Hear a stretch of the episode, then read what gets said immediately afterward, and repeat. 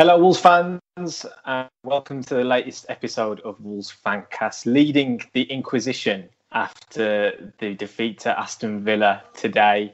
Um, just a few hours after the final whistle. Any any initial thoughts, guys? I've got leading the investigation with me. My team is Matt. How you doing, guys? Luke. How you doing? You're right. And Adam. Guys, any any what you've been doing for the last few hours? You've been stewing, or how you been feeling? I know it's it's not quite immediately after kickoff, so we've had some time to ourselves and our thoughts. I've been working hard wrapping Christmas presents since the final whistle. It is good to get your mind off things, isn't it? Adam, what have you been up to? Uh, I went for a walk after the game. Power walk. A de-stressing depression walk. That's Well, what that, that that feels a bit self-destructive to me. Are you okay? That's just that's just what I do, mate. I love to self-destruct. Okay. Well, there's a good podcast I can a good podcast I can recommend to you about um, just after yourself and mental health. I think Matt can can can champion that as well. Well, I ended up having, uh, I ended up storming into the kitchen, a la semi-final uh, time where I just went and did the washing up, thinking that was like the most appropriate thing to do. I just, went comfort, I just went comfort eating today. Raided the cupboard. I thought, right, I'm gonna fucking make myself something because I've had enough of this shit. Was it angry Matt, washing Matt. I was going to say marigolds on or off. Uh, Marigold's off. You know how there's the naked chef? I'm more the petulant, stroppy chef who Okay. just go, who goes in a huff after the wolves. But are you naked while you're washing up though? I'll leave that. I'll leave that to your imagination, mate. Hey. You're naked then, mate. It- Oh. Yeah. we'll leave the kinkiness to um, other members of the opposition, lads, shall we? Um, and as we all know, um, a last minute, well, late defeat at the hands of Aston Villa, courtesy of an Anwar penalty today. Um, local derby, guys, it was, you know, uh, how, how do you put this? It, it, it didn't quite have the feel of, of a regular local derby, obviously without fans and things. But going into the game, what do you what, what do you feel about this kind of game with Aston Villa? Do you feel like it's Luke? I'll start with you. Do you feel like this is a proper rivalry that we've got, or Um, I do feel like it's a rivalry. I think it's one that's been sort of manufactured over the last four or five seasons on social media more so than anything. Um, never really had a problem with Villa. Villa never really had a problem with us. Um, I think it was when they got relegated to the Championship, wasn't they? Wasn't it? And and they decided to start getting majorly obsessed with us. Uh, we just politely reminded them to to mind the gap, you know, from a health and safety point of view. They refused to continue the obsession, and it's just sort of snowballed from there. But with COVID, usually you wake up, all right, early kick off, so not as much time in the pub. But you're bouncing, aren't you, for a local derby? Absolutely buzzing. Can't wait to get to the ground. Can't wait to have the banter with the fans, whatever. Um, I'm sure Grealish would have got a bit of stick today following the re- revelations of his private life in the week. Um, so it would have been a fun day, but that's alleged? not anymore. Alleged. Alleged. Well, no, there's a, the pictures there. the pictures there. We all know what he was doing, allegedly. But um, but it, it didn't have that feel of a derby today. It was weird. No. Like on a derby day, you get butterflies, don't you? Didn't really have the butterflies yeah, today. you're right. Um, Yeah, the final whistle went, and whilst I was disappointed, I wasn't as sort of upset as I usually would be after a derby defeat at home. So really, really weird, and and so yeah, it is a rivalry, but it feels diluted at the minute. Matt, I'll come to you. Um, obviously, off the back of a heavy defeat to Liverpool, um, you saw the lineup. Was that more of what you wanted to see, or um, a surprise? Obviously, Willy Boly being dropped is um, a- a Mm. shock to anyone's system from a Wolves perspective. What, what do you think? I mean, I, I don't think Willy Boly has been playing outstandingly well the last, you know, however many games start the season, you might say. But one of the things that people have said about it, it isn't, it isn't uh, criticising us because of our defensive record. is, it's criticising us because of our attack. And you could argue that he was due to be dropped, I guess. Um, but I don't know. He just my worry wasn't so much looking at the at the back line as as more towards the forward line because I just you know defensively we're generally pretty sound. Like Liverpool aside, of course, and they're you know the champions of England, the world, and the universe as far as everyone within Merseyside are concerned. Um, I just you know the choice to go with Silva up front um, was a was a really big call, and I think part of me is kind of glad that there wasn't a knee jerk reaction to right. Let's just go back to what we know consistently, just because we've took a shellacking at the hands of the champions, and actually let's do something that he wants to go ahead with for Villa. But as we'll talk about, I'm sure the toothlessness and the intensity or, or lack thereof, I think, was disappointing. Adam, were you pleased to see young Fabio in the lineup? Yeah, it was. Um, I mean, theoretically, he has he has got to play. I know against Liverpool you know, last week that was a tough job, regardless. But setting up the way we did was never going to help. So he, he does have to play, unfortunately, and he's been signed to be a backup, and now's his time to shine. And the only way we're going to see anything, any payback from the amount that we've, we've bought from bought him for is if he if he plays and if he does get game experience. That's the only way he's going to develop keeping him on the bench or even not playing him when we don't have any other strikers can't do you know much good for his confidence. Uh, you know, as we'll get on to in the game, I actually thought he did did quite well today. Um, but from the team as a whole, um, I agree what Matt said. You know, that Boly hasn't been great, and there's it's obviously up for discussion who you who you then play in that that centre half pairing. But um, I wasn't overly concerned with the team. I mean, uh, to be fair, I mean, it, I think I said that it did, did take me a couple of moments to actually realise that Boly wasn't even in the team because you just tend to expect him to be there. To be honest, yeah, I didn't really. It, it, took me a minute to. The first thing I saw was that Fabio was up front. I thought, oh yeah, great, and I, I flicked off the team sheet, and then then, I think someone else just said, "Oh no, Boly today." I was like, "Hang on a minute, back back onto the team sheet." I thought, "Oh shit, yeah." So big call, but um, yeah, he's not been up to his usual high standards, so um, understandable, really. Yeah, I, th- I, think that's the first time the Twitter admins actually come out and, and named the team in the correct formation for since uh, Nuno's gone to his back four now, which um, you know, well done him. Um, Luke, Luke, you got your, your hand raised. yeah, i just going for a bit of um, Skype etiquette.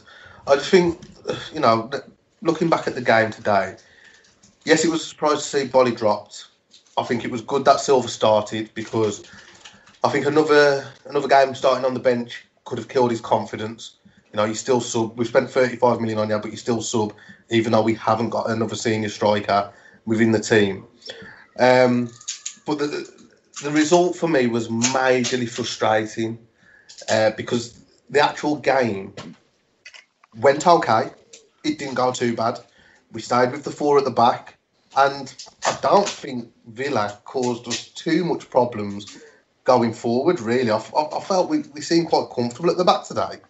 Um, going forward, we looked okay, and on the balance of play, I think we comfortably had the better chances in the game.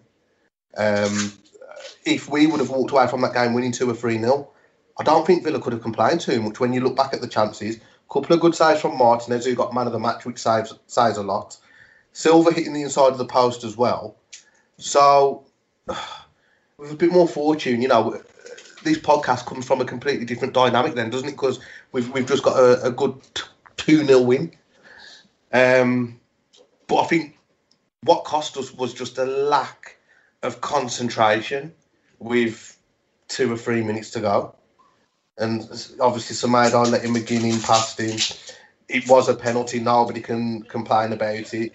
Um, yeah, and Luke, that, can I, can I, can I, sorry, mate. I, I, just you keep giving more away. We'll have to wrap up the podcast within the next minute, I think. So. Oh, um, sorry.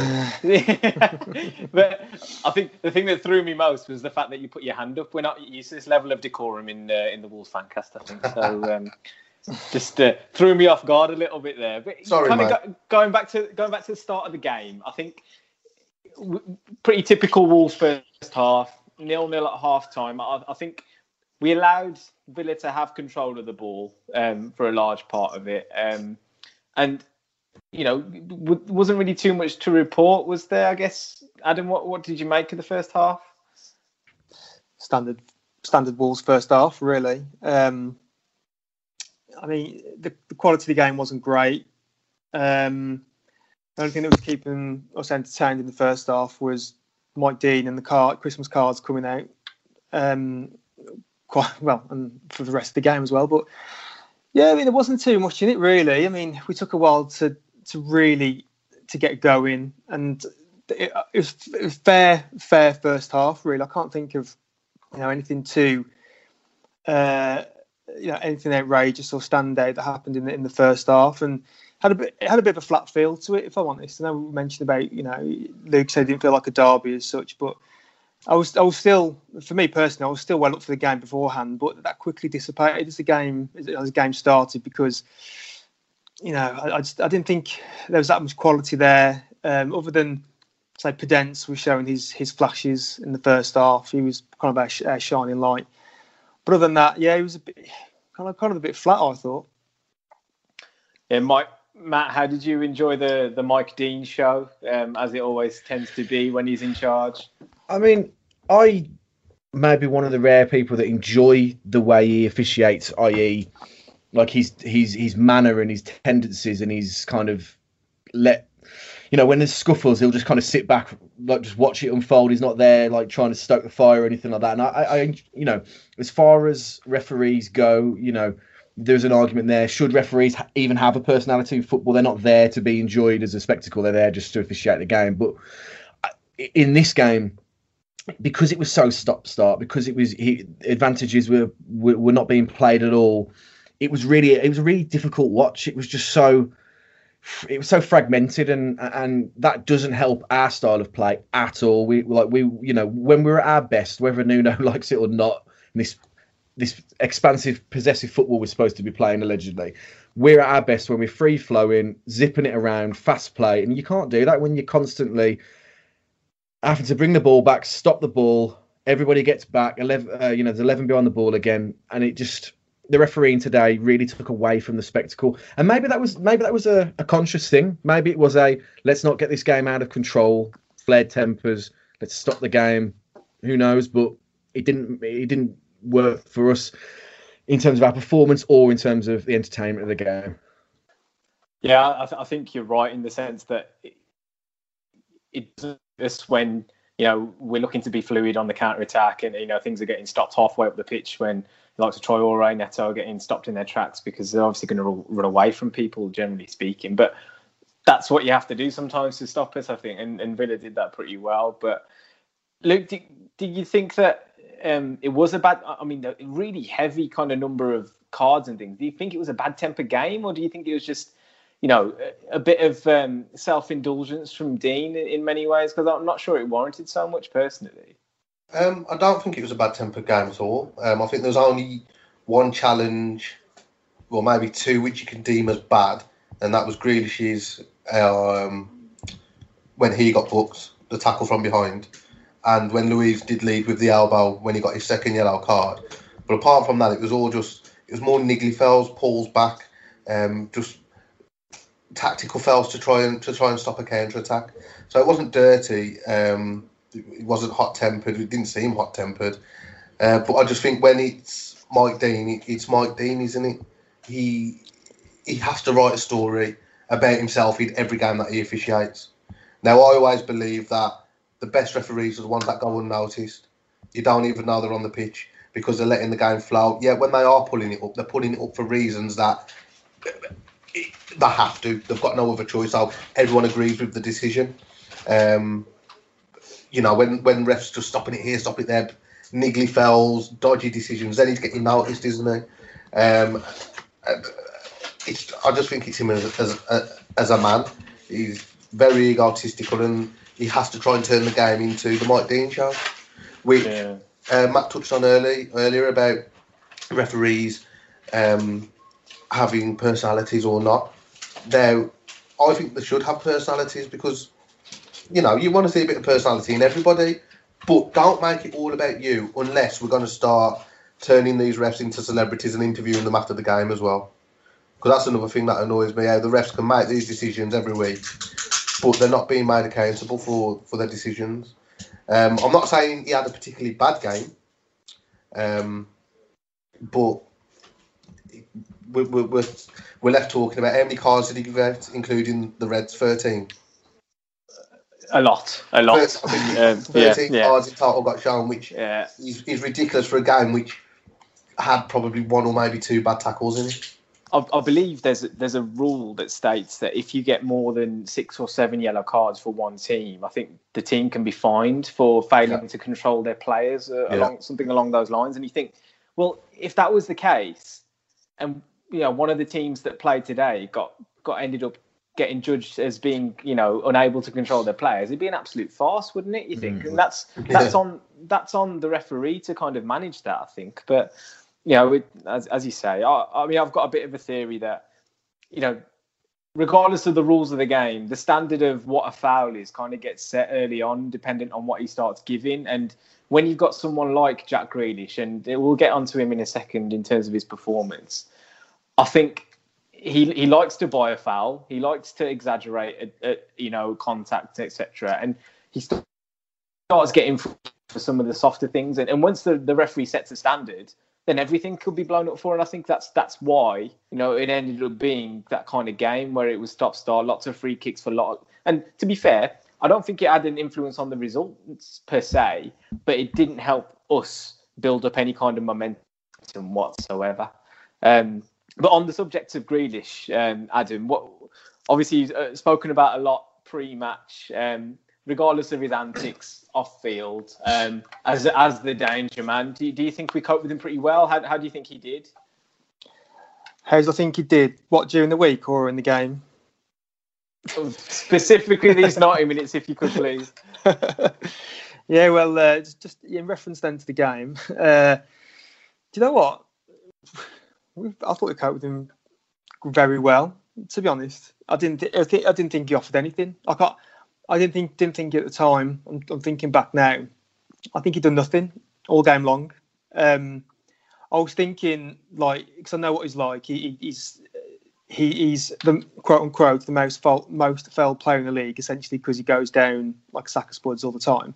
So I was worried for like uh, right side like Traore and um, Semedo because I thought, oh, you know, all game long, especially with Dean in charge of affairs, that you know those air, air right back and right winger would you know be on yellows quite easily because he'd be throwing himself to the ground. But I thought we marshalled him quite well, to be honest. You know what he does? He likes to cut in on his right on, on the right foot and curl one in. But I, every time I've noticed him trying to do that, we stopped him. I don't. I didn't really see him dictating much of the play.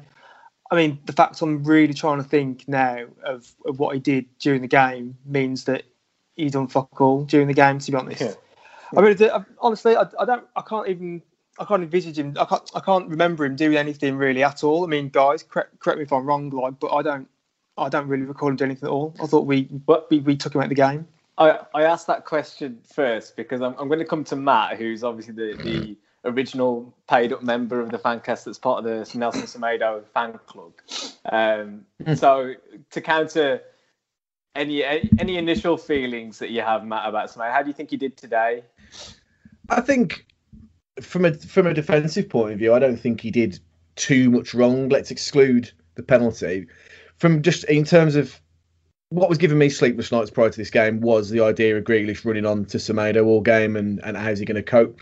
There was one time when um, got, uh, sorry, Grealish got around him to the byline. Um, and I thought Semedo here has every opportunity to give away a penalty here, and he didn't and I don't, you know, I don't think that Grealish got the runaround on him, and I, I, I guess maybe because Villa didn't play a lot of over the top balls, which I've been really critical of Semedo about before. Is I don't think he can defend those balls really. He doesn't know how to run on onto those balls. Um, I think he was fine. I think Semedo was fine in defence today. I think defensively we were fine, as we generally are. Um, a, a complete brain aneurysm for the penalty, however, puts him back another two steps, one step forward, two steps back in terms of me putting Semedo poster on my wall, basically. Yeah. Do you know why else I'm annoyed with? I, th- uh, I think at, at that point as well, because either had a, I had a bet on today, and I just needed Semedo yellow card for 110 to one to come in. Oh, And I didn't even when he gave away that penalty end, I didn't even get the cushion of winning 110 to one bet. I thought he's not, he's not even booked him either. That's that's, give away norm- that's penalty. normally a stonewall booking, really. You'd, you'd think. I know, yeah, I but. Matt, going back to your point about him getting beat in the first half, I think he was pretty much in exactly the same situation as he was in the last Mm-hmm. minute. And first time round, he got it right in the sense that he, he didn't make a challenge, really. He kind of, you know, put his hands up and, and said, well, go past me and go down and see if you get something. But on the second one, he seemed to forget what he'd done in the first half. And obviously, it gave away the Well, penalty. But um, you know, you know what I always say, mate. A broken clock is right twice a day. Do you know what I mean? It's- You've are got to you get calling it Semedo a broken clock? for the purposes of every podcast needs a soundbite. Why the hell not? Semedo had a broken clock. Every, you know, no. I, listen, defensively, fine today. Lack of concentration, maybe, or was it sheer dumb luck that he didn't get beaten by Grealish? Who knows? We can argue that till the, till the end of time. I just feel that our biggest problems isn't what we do in defence, and it isn't Nelson Semedo. It's actually what we do further up the pitch is our biggest problem. Well, moving on to further up the pitch, um, we did have some chances. Um, if we go back to the first half, um, I think there was one where Neto came onto one at the edge of the box um, and, and forced a save out of Martinez. Podence, I, I think, um, was probably our most dangerous player in that first half. Luke, what, what did you make of his performance? I thought Pedro's played really well. I think the the forward four, he was probably the most lively player on the pitch. Um, going forward, I thought he uh, it was probably one of his better games for us. You know, finding finding gaps, finding pockets, linking up play. Um, he won a lot of free kicks. Um, good in the tackle winning the ball back as well. I thought, for me, probably one of Podence's best games. Um, I thought Neto was decent again as well. Um, I, felt Silva was fine. I think out the four, Traore was the one who disappointed me the most today. Um, I think there's a few times he had the ball, he just seemed a bit lethargic. Um, in the first half, I think he was quite comfortably our least in, an ineffective forward player. It's concerning now because out of those three, I'm not going to count Silva just as of yet because it's still early days, but out of those three, they've got so much potential to be able to turn a game on top of its head, sort of uh, at the drop of a hat. But for whatever reason, it's, it's not clicking for them at all. Because So, so on that on that note, if it's not if it's something's not quite right, is it the management of them that is to be questioned then? Because like you say, they've got potential and they've got ability. Yeah, I think it is. To be fair, I, I, I think it is um, because Liverpool aside, where it's a completely different shape with the four three three and the false nine, with a five or with a four. Well, since we've been playing four at the back, when can you say that we've looked terrible going forward? I don't think you can, can you really? Because we have looked quite dangerous in all the games by Liverpool going forward. But what's our goal return in terms of chances created? It's got to be one of the worst in the league, I'd imagine, especially if you take a, a sample of the last four or five games. Um, and and that's the problem. So we we are getting in the positions, but we're just not being clinical. We need to be a bit more ruthless, I, I, I think. And I honestly can't put my finger on it, and I don't feel bad for not being able to put my finger on it because Nuno can't either. And I think I know it's probably already been touched on, but coming out after the Liverpool game saying he doesn't know what the answers are, like that's that's a concern for me. That is, you're a very well educated, well spoken man. I know you like to keep your cards close to your chest, but saying you don't know the answers, come on, mate. This is what you paid big money for. You, he needs to find a solution to to get us firing because again, it's not like we're coming away saying, "Oh, well, Neto, Podence, and Traore all played a five out of ten today." I think they're consistently playing sevens. So, Yeah, yeah, so yeah, uh, that's fair. I mean, I don't know what the rest of the guys think. Adam, just to come to you on, on that, I mean, the, the kind of Jimenez is literally bearing down over these players now um, with his new banner. And um, you know the, the, the ghost of Jimenez almost will will be you know what everyone is judged upon while he's not on the pitch. How do you think this game goes with him on the pitch? Uh, I mean, look, you, you, you, take any main striker out of any team in any league, and they're gonna they're gonna be less for it. So obviously we are we are struggling without him. But what how how different would it have been today with him?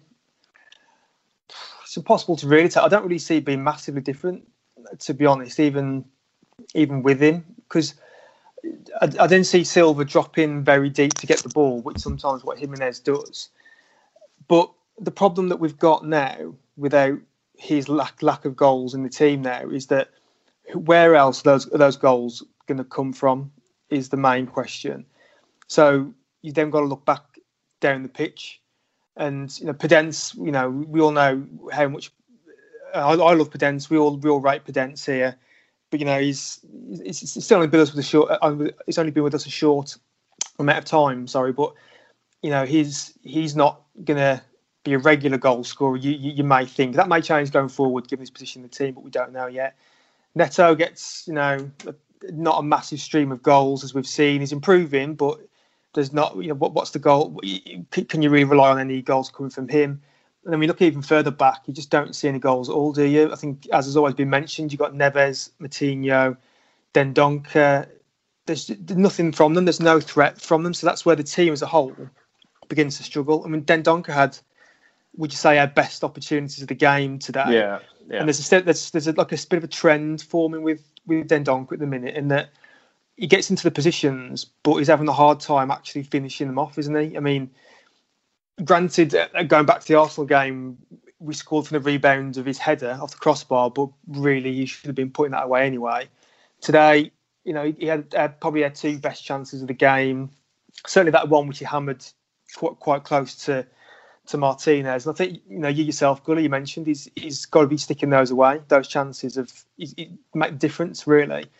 So when you, the the big the big concern for me is all this time while Raul's out, I'm just a bit worried of where where our goals are going to come from. Really, unless Silva's got this gets this magical touch in, in the next few games, which he might again, you know, he, he may well do. He's, he literally that was his first Premier League start today, so let's give him some games to get him try and get himself up and running. But you know, just a bit concerned about where our goals going to come from. Yeah, Matt, I, I, if you if you have a look at a lot of what we've done over the last few games, um, a lot of it is kind of old-fashioned Mick McCarthy tactic of get it down the wings and cross it. Mm-hmm. And mm-hmm. you know, do you, how do you think this is going? clearly, numbers-wise, isn't going too well. But do you think? Well, it's it's not. But you know, the question of is this tactical? Is this players? I mean, we've had 16 shots, seven on target. You know, you expect one of them to go in, but one of the tactical issues is if for whatever reason Dendoncker is the architect of these chances, there's there's a fundamental tactical flaw there because you've got somebody that isn't a clinical finisher that's getting all these chances. It just doesn't make any sense to me. And the problem we've got going forward now is Silva isn't Jimenez not only in experience in in ferocity with the ball or anything. He's a different style of player. He's not a number nine. He's not a target man. He's and my fear is that we're going to continue to do the same things over and over and over again to try and accommodate him in that role. Whereas we can't, we just can't do that. It's not going to work. You know what I mean? There's only so many times that we can get Traore to the byline and, and cross it in. You know what I mean? Try and you know, I think we've let Traore off quite lightly here. Luke, Luke touched on it earlier. I mean, for all the hype and all the hoopla that we get about the man, is he any more than like a a futsal player. He's, a, he's either new Max Kilman. Do you know what I mean? Because apart from being able to beat a man, every team just puts two on him now. So he needs to change up his style. We need to change our attacking style going forward because, like it or lump it, Silva's our outlet now, and we we have to change the game around how he needs the ball. We, we can't just keep allowing Dendoncker to be our our outlet because you know that one that he fires in at uh, Martinez, a clinical finisher, sides foot that to the to the side of the keeper. Calm, collected, side foot it in, bang, we 1 0 up, Villa fall apart, and we tonk them 2 3 0. But it doesn't happen because we're playing the same way as if Jimenez is still on the pitch. Sorry, I'm ranting now. I'm getting No. annoyed. No, no, right, rightfully so. It's it's it's frustrating, and I think I, I was feeling as, as frustrated as you at the final whistle, just because a it, it's Villa. I feel, I mean, I'm sure you'll all agree with me. We're a better side than Villa, quite quite comfortably, and I think mm-hmm. when you when you look at the way the 90 minutes has panned out, I was disappointed, and, and I was calling out Nuno immediately immediately after the final whistle, just because that was my immediate emotion there. But in essence, we, there's not a fat lot gone wrong today, apart No. from that last couple of minutes and putting chances away. And like you say, uh, but I think there's a mentality within the squad where we do everything in quite a safe manner. Like the, the finish that Dendoncker gave to, to try and score, he was just concentrating on getting on target. He wasn't actually trying to beat the mm. keeper almost. It was just a nice side foot little volley, which, yeah, he's done his job and hoping that the keeper doesn't quite get to it. But, you know, like you say, a proper killer. And to be fair, if you think about Fabio Silva's chance, that was the strike of a player who's instinctive in front of goal. I think. I think that mm-hmm. was a glimpse of a natural striker, and I think I don't really, you don't really see Jimenez kind of getting into those kind of positions either, where he's in front of goal and he's having to finish first time. It's a lot of about crossing the ball and, like you say, getting his head onto things as well. But we've got we've had 90 minutes of Fabio Silva now. Luke, how do you think he did? I thought he did well. I, I don't think he looked out of place at all. Um, I thought his link-up play was was good. Um, positioning was good. His pressing was good. Um, I, I'm, I'm I'm looking forward to seeing more of him, and I hope he does get a run of games between now and January. Um, and, and, and like Gully Gully mentioned, with that with that effort, first time shot, instinct, predatory. I love to see. That's what I like to see. How many times have we seen with Jota and Jimenez last season when they'd have the ball and you think, go on then, Itty, and then they take another touch, like, go on then, Itty, and then they cut inside, like, go on then, fucking Itty, and then they get tackled. So uh, it was nice to see that when he sees a goal and he sniffs the keeper's um, arsehole, he's having a shot. And he, you know what I mean? Like he, he ain't messing about. He wants to get his shot off, which is good because All what we need. all the best strikers in the world sniff keepers' arseholes. exactly. Um, yeah.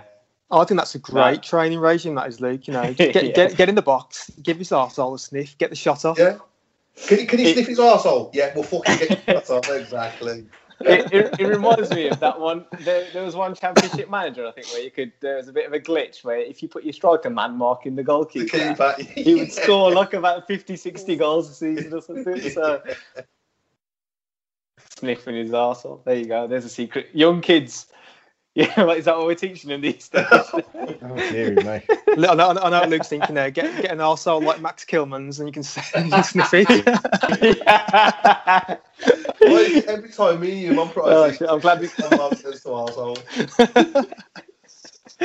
I'm, I'm glad we can laugh about it now, anyway, guys. But I mean, we'll move on to the red card. And um, initially, obviously, Douglas Luiz goes off. Um, I think we, we can all agree that the second yellow, in particular, was was quite uh, emphatic. But when they go down to ten men, um, obviously, without a crowd in the stadium, Adam, I'll, I'll come to you on this first. Do you think we obviously we didn't end up building up that kind of momentum you'd expect, but do you think that roar of a crowd you get when you when you, you see an opposition team go down to ten men would have would have galvanised us a little bit? What, what do you think happened there? Do you know what? I've, I'm, I'm thinking about this. A lot of people talk about the effects of like a crowd on the game, and I've never been sure as to how a crowd can really affect a game of football. I don't know because I mean they're playing for the crowds every week. I'm, I, I, I don't think a crowd, a full crowd being there would have panned, you know, made the game pan out any different. I, I'm probably on my own. I think this, but I just think that you know, th- th- these like these, these are players who are like tactically drilled all week long. If you know, it's going to enter ten men just because like a few thousand people pipe up. Not going to just forget everything straight away, and you know, everything just filter out of their heads and they forget how to play football. I probably think you know, maybe our players might have pushed on a little bit more, but I, I, I thought they should have done that anyway. We, we, as soon as I went down to ten, we should have just pushed on for the kill then anyway. But I don't think it happened. But to answer the question, I, I, I don't really think a crowd would have made a difference, to be honest. You really think Matt screaming at Nelson for 90 minutes wouldn't have kicked, up, kicked him up the arse to play better, really? exactly. exactly. Come on, Nelson, for fuck's sake. yeah, I mean, what, why, why do you think it, it ended up being the case, Matt, that we, we seem to wilt in, in the face of 10 men almost, rather than actually go on to build up some pressure? Because because the, there's a requirement there to attack, which is against our game plan. Okay, all right. Basically, no, because no, it's exactly that. Because we are, we are set up in a way to to. I, I, I don't want this to be an overly critical Nuno out podcast at all because it's not that. But we're we're set up in a way that it makes our team uncomfortable putting too many men forward because we're now terrified of a counter. Um, and what are you meant to do when you've got when you're playing against ten men? You're meant to pump men forward, create space, make the pitch really wide, and we're terrified of it. Basically, that's that's all it is. Um, there's not a massive amount of time left in the game either. Granted, um, while there were so many bookings, I didn't think there was five minutes of extra time to be had personally. Um, and I just I just don't think that we're set up in a way that we're ever going to be a team that chases and is hungry. How many times have we talked about Wolves lacking bite? For here's another soundbite for you. There you go. Um, and I just think we, we're just not that team. We're just not that way inclined to set up to you know to even at ten men to to go at them hammer and tong. That that f- extra five minutes was mo- just Mike Dean's encore. Actually, it wasn't Exactly, actually, uh, hundred percent. added time. Um, thinking about um, the way we went about it, Luke, um, we obviously only used one substitution. Um, looking at that subs bench at the start of the day as well, I guess didn't necessarily fill you with confidence. What did you make of how we could have changed things up a little bit more, or what else we could have done? You know what? I'm going to be honest with you. I had to watch the game, watching my son's game today. So I had to watch it on my phone whilst I was watching my son play. I don't even know who was on the bench. I haven't even looked. I haven't even Uh, looked. well, if, if if I really for you, it was John uh, Vitinha, Ruben Neves, um, Max Whittingham. Kilman, Willy Boly, yeah, well, you and look, Owen Owen Otasowie. look how defensive that bench is. Look, at- look how defensive it is. So, what hope have we got of scoring any goals or being a, a constant attacking threat? Because looking at that bench, even though they had good games today, and I feel that they've performed quite well um, over the last four or five games, if one of them is off the boil, who comes on to replace him? No one. If one of them's going through a bit of a bad run of form, who comes off the bench to replace him? No, no one. So going forward, to be fair, with that light on options, we're pretty fucked because we're shit enough as it is at the minute anyway. We've scored 11 goals in 12 league games. What options have we got? Even if we wanted to tweak it a little bit and think, okay, this current attacking setup isn't working, so second half with 25, 30 to go, we've got to mix it up a little bit. We, we, we haven't even got any different options, like a different type of winger or a different type of striker. Like, for example, say if you had um, Jimenez and then Defoe backing him up. So if it wasn't quite working for Jimenez that day, you think, okay, we'll get somebody like Defoe on a bit of a poacher, somebody who's just going to sniff in and around the box. Where's the option to change it? There isn't one. Now, to me, He's talking about sniffing again, to me, that whoever is in charge of squad management and recruitment, so I'm going to assume it's two different people. Fucking shocking. It's not good enough. I'll tell you what, though, Luke. I'll tell you why that is the case. We've been signing players to play 3 4 3 for the last three seasons. Now we've changed shape. That's there's there's if you if you think about it across that front three, you'll always have one of Adama, Podence, Traore, Raul, or Silva on the bench. At least one or two. Uh, You know, five into three doesn't go. So in theory, you've still got your options there. That's why we're left in this position now because we haven't. we- We've got to use four of them, and one of them's out with a fractured skull. That's a simple fact of the matter. And Vitinha, uh, who's a, who's apparently meant to be this kind of Punch- Portuguese wonder kid, you know, how how would you feel if you're him at, th- at this moment in time? It's um, you know, Adam, what what what else do you think we could have done today to try and win that game? you know what? I think without the, the, the main thing is that we needed to have took the game more to Villa. We, we know, and that's again that just comes down to, to Nuno. We know what we all know what he's like by now. A he is what we call a, a safe manager. He prefers not to to lose, and you know he, he loves the clean sheet, doesn't he? He loves his clean sheets, but you know I, I can count on probably one hand the number of games over the time he's been here where you know we've gone for the throat against teams. You know we've just gone out and we've attacked you know teams and wiped them off the park, and those games have pretty much all been in the championship, to be honest. So we're never going to get we're never going to suddenly turn into this team overnight, whereby you know we, we suddenly just go, go, for teams' throats and we wipe them off the park. I thought we was going to get that at like Sheffield United opening day of the season, but you know we got we got the two and then just sat back for 80 minutes. So we just play safe brand of football under Nuno. And, and to be fair, you know, the last two years in the Premier League, it's worked but under under a different system. But you know, we're trying this new system now, and I, I do. I'm not so sure I buy into. Like everyone keeps saying it's a transition season. You know, this dreaded term. You know, how do, do any of us here know how long it takes play like a new formation to bed into players' minds? Because you know, when Nuno first came, he, he instilled his system, you know, in a matter of weeks. So, how long do we expect this new system to take? We can't write off a whole season just because we like trying a new system. You know, well, I, mean, I, I, don't know about you, but I, I, wouldn't be allowed a year off work trying to work out what what um, kind of transition period I'm going through. You know, if, if my performance wasn't good enough. So you know, I mean, it, it, it, yeah. this transition period seems to be the same as Brexit, the way it's going. It, yeah. seems, seems to be going on forever, and I don't I don't believe it. To be honest, I don't believe you need a whole season to bed in a new way of playing with players. They're on the they're on the training pitch for two hours every day. But, you can't. Well, as as opposed to Brexit, we've always got a deal with George Mendes in play, so it's always good, guys. Um, Matt, just to, to kind of wrap it up on that game, obviously, last five minutes we can reel off all the highlights in, in the sense that Semedo gives away a penalty, Villa score the penalty, and we get Moutinho sent off. So how, how's your how's your last five minutes of a football match? Could we make it any worse? Apart from you know an injury. I think the injury was the only thing off the bingo checklist that we needed, wasn't it? You know, somebody going down with a cruciate to, to, to really wrap that up and make it more the swift kick in the knackers that it was. I mean, it's just it, it what felt what felt what the emotion that was going through my head. It, it, just it felt so expected. Like it wasn't a surprise. It was just oh, okay. Here it is.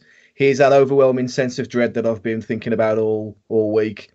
Okay, hello, old friend. Do you know what I mean? It's just it was just one of those like you knew it was you just knew it was coming, um, and and it didn't. Like I'm not angry. I'm just disappointed. Honestly, like it, this get this sucked. It Such a parent. The, it sucked the wind out of me. Like the, the result, and I was just like because it wasn't as if like I can shout and scream and be like, "What a what a bunch of pricks, overpaid David." This is because at the end of the day, as we've as we've mentioned, you know, a slight bend of the ball here or, or a missile pass there, and we've we've beaten three 0 and that's what's so annoying about it. And you know, if you're if you're in a Nuno out camp, like you know, you need to sort your life out. However, there's things there that need to be done and need to be tweaked and fast in order for this not to be a mid to bottom half finish to the league and it just be one of those dreading what's going on in the window. And speaking of the window, how important is his January's window. It is. It is, and um, well, I guess we'll we'll work out when Jimenez is back. But the simple fact of the matter is, we, we can't really be stuck stuck here thinking about oh well, when Jimenez is back, it's all going to be fine because that's not it's not fair on him. It's not fair on um, you know, it's not a good way to judge a football club. Line. Um, is there any notable performances today you guys wanted to mention? Anybody at all? I mean, no, no. Talk, I mean, we've obviously we talked about Podence like being a shining light, and he, he was. I mean, for me, he was probably anything anything that was going to happen is going to come through him. And as we mentioned, you know, Traore was immensely frustrating getting the ball, he had opportunities to actually attack his full back, but he just seems to put the brakes on sometimes and, and invite the covering marker in. So you know, then The, the one for me with Traore was when he was running through and the four of them were up in support of him and he Mm. decided to go and have a shot. Oh, and it was it probably that was throw something at the telly kind of moment. That was for me. Yeah, that's what it's. It's a, it's a bad decision making from him, but no. Other than that, I mean, yeah, Traore was the main was the main shine light, and defense was relatively relatively okay. You know, Semedo apart. Won't go into that again. Mhm. Yeah, I, to be honest, I wanted to pick out Marçal specifically just because I think he's gone a bit under the radar in terms of he's been pretty solid even against Liverpool. I don't think he really had a bad game, um, considering he was playing up against Salah. And today, just just marshalled Traore pretty well. Does look totally un, unflustered and has a decent left foot on him as well, which is uh, always a benefit. But um, now we've uh, we've obviously had to to endure a, a defeat against our local rivals today. And, and oh, I mean, I live in the middle of Villa country, so um, I'll be uh, watching where I go for the next week or so. But we'll um, we'll leave Villa right there, guys, and we'll move on to our next fixture, which is midweek against Chelsea. Hi, Richard here. Before you go back to hearing us dissect the latest Wolves news, some really shoehorn Simpsons references, a bit of 90s film action, and of course, a bit of wrestling, um, I just want to do a quick shout out for our sponsors, Pixel Yeti Media. Now, they've done a fantastic job on the Wolves Fancast website, wolvesfancast.com. Please go check it out. But they're not just web designers, they're a creative agency that cover all your design needs from websites, brochures, and signage to marketing, logo design, and branding. There's basically nothing they can't do marketing wise, so make sure you check them out at pixelyetimedia.com and I'll let you get back to enjoying the show.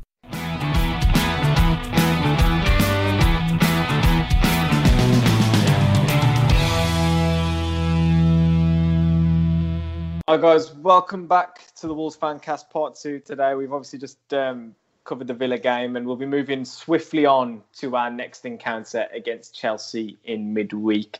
Frank Lampard's Chelsea, as we all know them, and uh, not the best um, record against Frank Lampard's Chelsea last season. Obviously, a five-two defeat at home. And uh, a 2 0 away, defeat in, in what was a really crunch game in that lockdown period um, when we uh, we could have sealed our European place, but um, decided against that. But Adam, if if how do you feel going into this one off the back of well two defeats in a row, which I, I don't think you can say too often um, under Nuno's reign. Uh, to be honest, confidence has taken a bit of a knock. If I'm honest, um, at the start of the season, Chelsea, we all a lot. Well, the, the common view was that despite all their like riches up front to pick from, you you still have a chance because they left the back door open. I mean, even Albion went three 0 up against them, but it seems to me that they've got their shit together in that regard, and that you know that they're quite short. They're shored up at the back now. Um, so given that they've got an array of options up front, they've sorted themselves out at the back. People talking that of Chelsea now as genuine title contenders for this season. Um, this will probably be our toughest game of the season, hardest game of the season so far. I think because it just goes to show, just just go coupling the fact that we don't know exactly what we're doing yet in our own shape and system. Chelsea seem to have settled on system, personnel. I think I think it's going to be tough. I think it's going to be a tough game. Matt, Chelsea have obviously uh, they had we had they had Nuno's number really last season. Do you think it'll continue to be that way, um, despite the fact we've changed shape? Newton, you know, Lampard seems to settle quite nicely Mm. against. Uh, I mean, they're in great form. Um, I can see him beating Everton comfortably today as well. Um, I just think that it, it very much feels like Frank Lampard has Nuno's number, and maybe a change of style, maybe a change of formation, maybe a change actually will do us good. That we're not going to be so easy to read, but for all the points we've said earlier, actually, are we are we the same? Are we the same team in a different formation in terms of style? So I, I don't know, like. I'm fearing I'm fearing the worst, you know, fear the worst and anything else is a bonus kind of mentality about this because I, I you know, how many times have we played and being the quote unquote underdog, and it's worked in our favour. Uh, we just don't have that. We don't have that panache, that fanfare, that that attacking, you know, the vavavoom, Thierry we would call it. We just don't have that at the minute, and that's the only way we'd beat Chelsea is if we had that. And I just, I'm not very confident about this game at all. Um, so, you know, let's see, let's see how. Um, you know, we, we've said in the past after heavy defeats, Nuno's took it back to basics and worked on it, and been able to do things to make things better after after it. So let's hope he can do that and and and a change be made. I'm just I'm just not that confident. Luke, Chelsea have obviously brought in some serious attacking talent in the summer. Is it is there anyone in particular you're you're worried about, or you feel is going to be a key to the game? All of them, really. I mean, when on their day when they turn up, they're all fantastic players. Werner, fantastic finisher. Ziyech, fantastic technically. Abraham and Giroud, obviously we know that they can get goals. Mason Mount. So yeah, they've got a lot of quality going forward. Um, we need Chelsea to have an off day. It's the only way we're going to get something is if Chelsea have an off day. Um, I think Chelsea have won the last five away from home, so they're in absolutely red hot form away from home. However, law of averages means that they're due to lose one or drop points soon. Well, we've seen that they've obviously had a busy schedule and you know, another midweek game, uh, despite their serious squad depth, uh, as you can see. You know, is that schedule going to catch up with them at some point? Do you think? Who knows? It's did it catch up on us last season? now? Sometimes it can be better to be busier, especially when you're winning. You win a game of football. What do you want to do? Play another game of football. You can't wait to play another game of football. So whilst they're on form, they're probably grateful for the games. Um, I mean, if we don't win, that means it's one win in six for us, which you don't really want to be playing Chelsea when you're in that sort of form. It's I'm got the tough, tough fixture list coming up as well. Yeah, yeah, no, yeah, it's, it's not look, it's not looking good on the horizon. Uh, we've got Chelsea, Burnley at home. I mean, Burnley away. Sorry, Tottenham at home, Manu away, Brighton away, Everton at home, West Brom at home, Chelsea away. Merry Christmas. I don't look at that. I don't look at that, and I'm I'm not. I'm definitely not shutting my pantaloons at that uh, at that fixture list. United, are, United aren't United aren't there to be afraid of. Brighton aren't there to be afraid of. Everton, uh, uh, by no means kicking kicking, you know, pulling up trees in the yeah. league. I just think that there, though, we, we said like Villa, Villa, nothing to be afraid of, but you know, look what's, mm. you know, no, but again, again, yeah, again, no. Well, I just, I know, I know, I know. I, I think, I think, Matt, I'd agree with you if we were, you know, playing away that you could see in every single game we're competing very well and you you had the confidence in, and you can see the confidence running through the team you know that they yeah. they've got each other's back they're confident in the system i think the trouble with the back four system that we're playing now is with the three four three. Everybody knew you could literally put a blindfold on the players and reckon they could pass to each other. Mm-hmm. It was that well drilled in, and they knew where every man was meant to be in possession of the ball, out of possession of the ball, everything. I don't think they'd know that at the moment. There's very much when someone gets the ball, it's head up, have a look around, and then make a pass. Whereas it was so much more automatic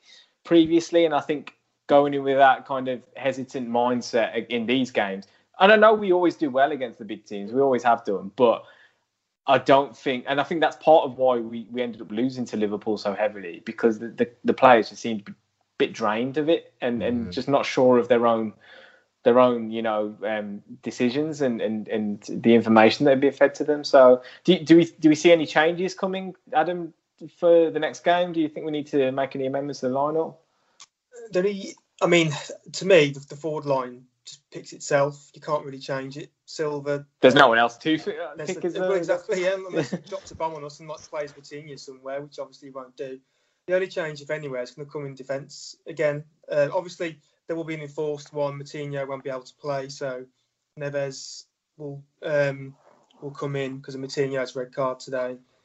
Um, other than that, you know, he might he, he might change his mind in defence again. We might Boly might come in, but you know, I, I didn't really see Coady or Saiss for, at fault for anything today. So it might just be that Neves is the one enforced change, and that's that's pretty much all I can see. To be honest, it pains me to, be a bit defe- defeatist, to be honest, because I'm normally the positive one. But it, even you know, I, I just not really.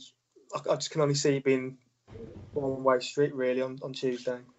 Yeah, it's not. It, it, I think as as a fan base, we we haven't really gone into a game dreading it for a long time, and it, it Yeah. tells you it tells you how much confidence there is in the in the setup at the moment, which is um, it's it's it's quite it's, it's interesting to be in this kind of period with Nuno because we've not we've not really felt it. I don't think. Um, You're not allowed to feel it.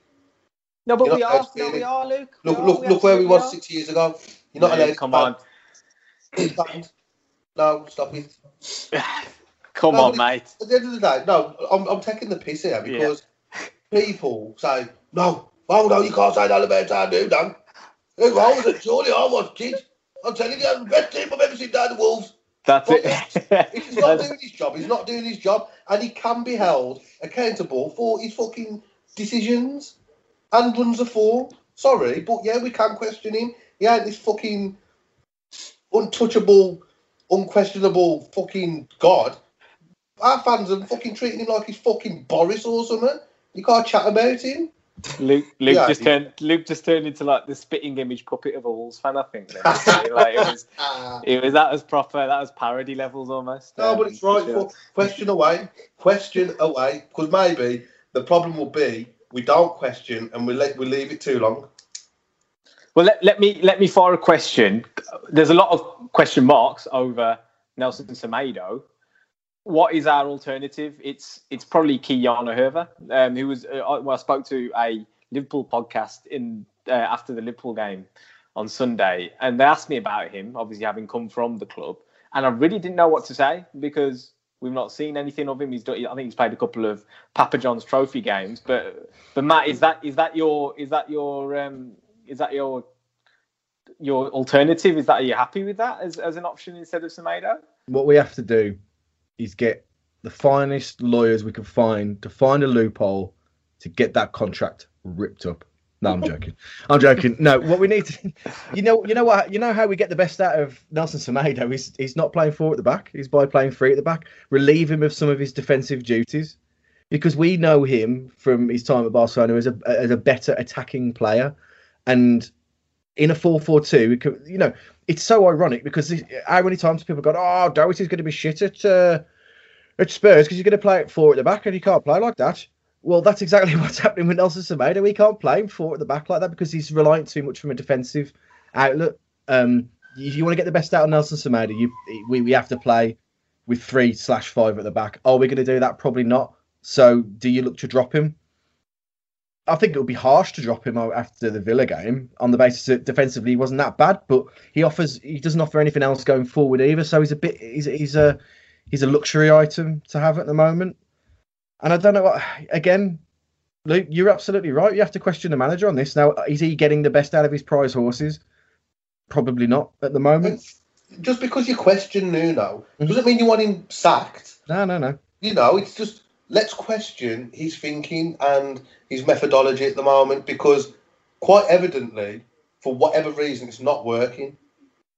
So we need to ask the questions to find out why it's not working to get some answers.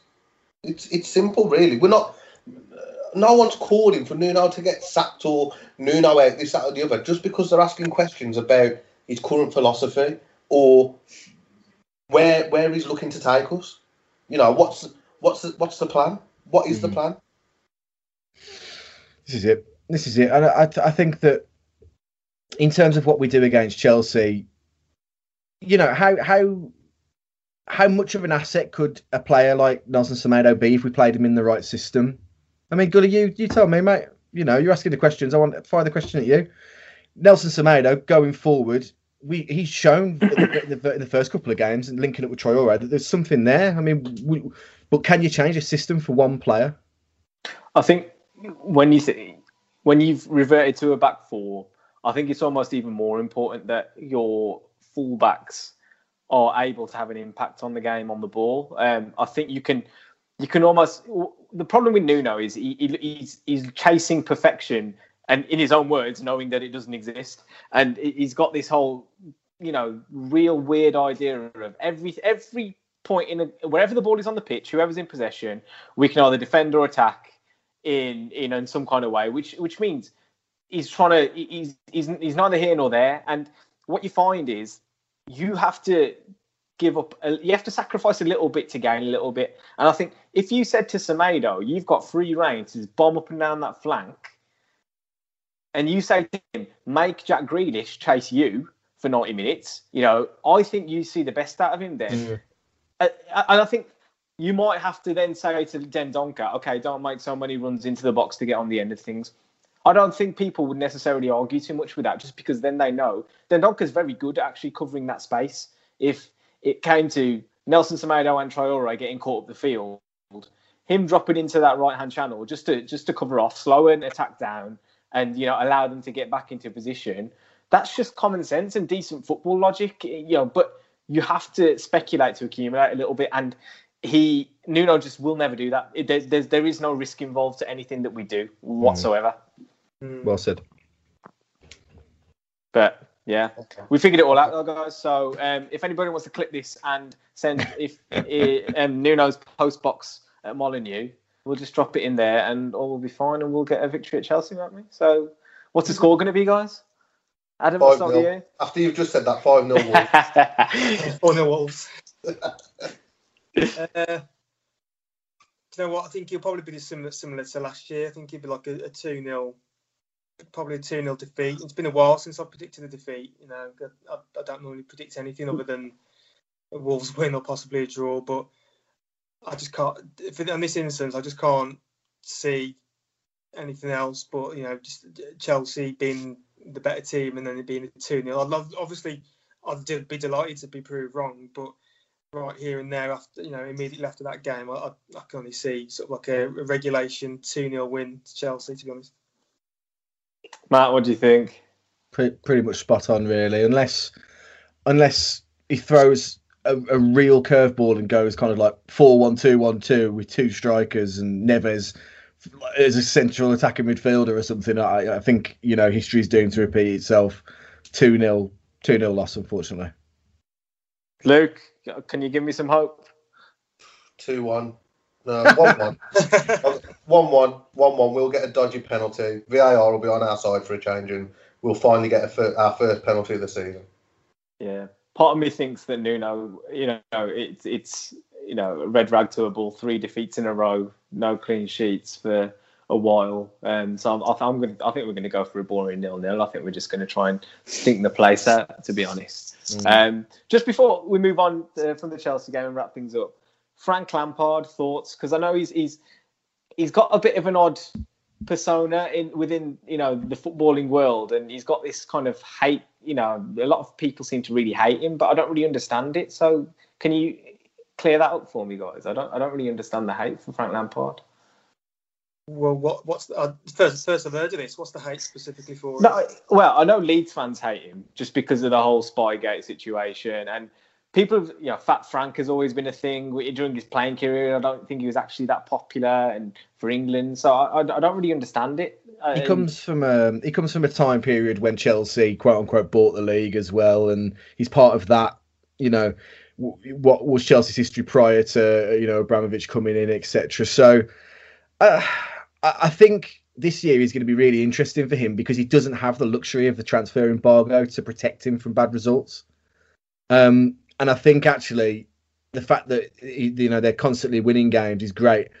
Every team has a poor run of form at some point, and it'll be very interesting to see how he reacts to that because he doesn't have the excuses of not being able to buy players.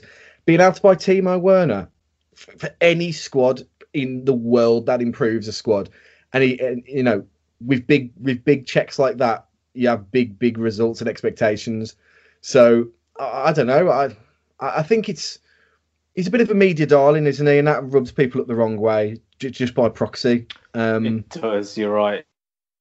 You're right. The media is definitely a thing, isn't it? I so, applaud yeah. him. I applaud him to be fair, because in this day and age, it's, it's quite easy for players as soon as they retire to just go on, go and be a pundit. You know, go and go into Sky, go into BT, and have a cushy number being the analyst, whereas he's gone, he's he's retired and straight away gone into a job. And you know, I, I guess everyone was a bit sceptical at the time because he ultimately led Derby to a, a failed promotion bid at the last hurdle, and then managed to get the Chelsea job off the back of that. But his trajectory at Chelsea has only been good since he's been there. You know, he, had the embargo, he got them, he got them into fourth place, so he kept he kept the job, and therefore he's he's, he's been able to then have the opportunity to, to spend Chelsea's money and. Fair, play, I think fair, fair play to him, to be honest. Young English manager. We always say there's not, there's not no good English young managers about. Well, this one's is so far. Bearing in mind, he's only been in the Chelsea job 18 months. What's he, what's he really doing wrong? I can't really see what he's doing wrong, to be honest. Um, fair play to him. I don't really have an axe to grind with him. Every manager can be a twat, you know, every now and then. You know, if, if a result goes their way, and they'll have a moan. Um, but no, I think fair, fair play to him. Well, we'll um, we'll probably leave it there, guys. I think it's um, Tuesday night, obviously coming up against Chelsea. I believe it's on Amazon Prime. Is it, am, am I right in saying that, mm-hmm, guys? Mm-hmm. Back on Amazon Prime. So um, no need to no need to get any dodgy streams going, guys. Um, just uh, just sort your sort your account out, and uh, you'll be straight in there. But um, obviously, a lot of contact. Com- uh, content content coming from Wolves Fancast at the moment. We've got our YouTube channel running. I'll be doing a tactical review of the Aston Villa game, uh, which should be out prior to that Chelsea fixture as well. We'll have Dan's Fancast FIFA greet, which Luke guested on this week as well. So go ahead and check that out. They're all they're all available for you, and um, we'll have some more interesting podcast content coming out in a couple of weeks as well with a new little project that we'll be revealing to you um, soon. But for now, it's goodbye from me. Uh, say goodbye, Luke. See you later. Adam. Chin up, guys. See you later. Um, uh, um, Take it easy, guys. Look after yourself. apologies if we've brought you all down to depressing levels uh, after that podcast, but cheers all.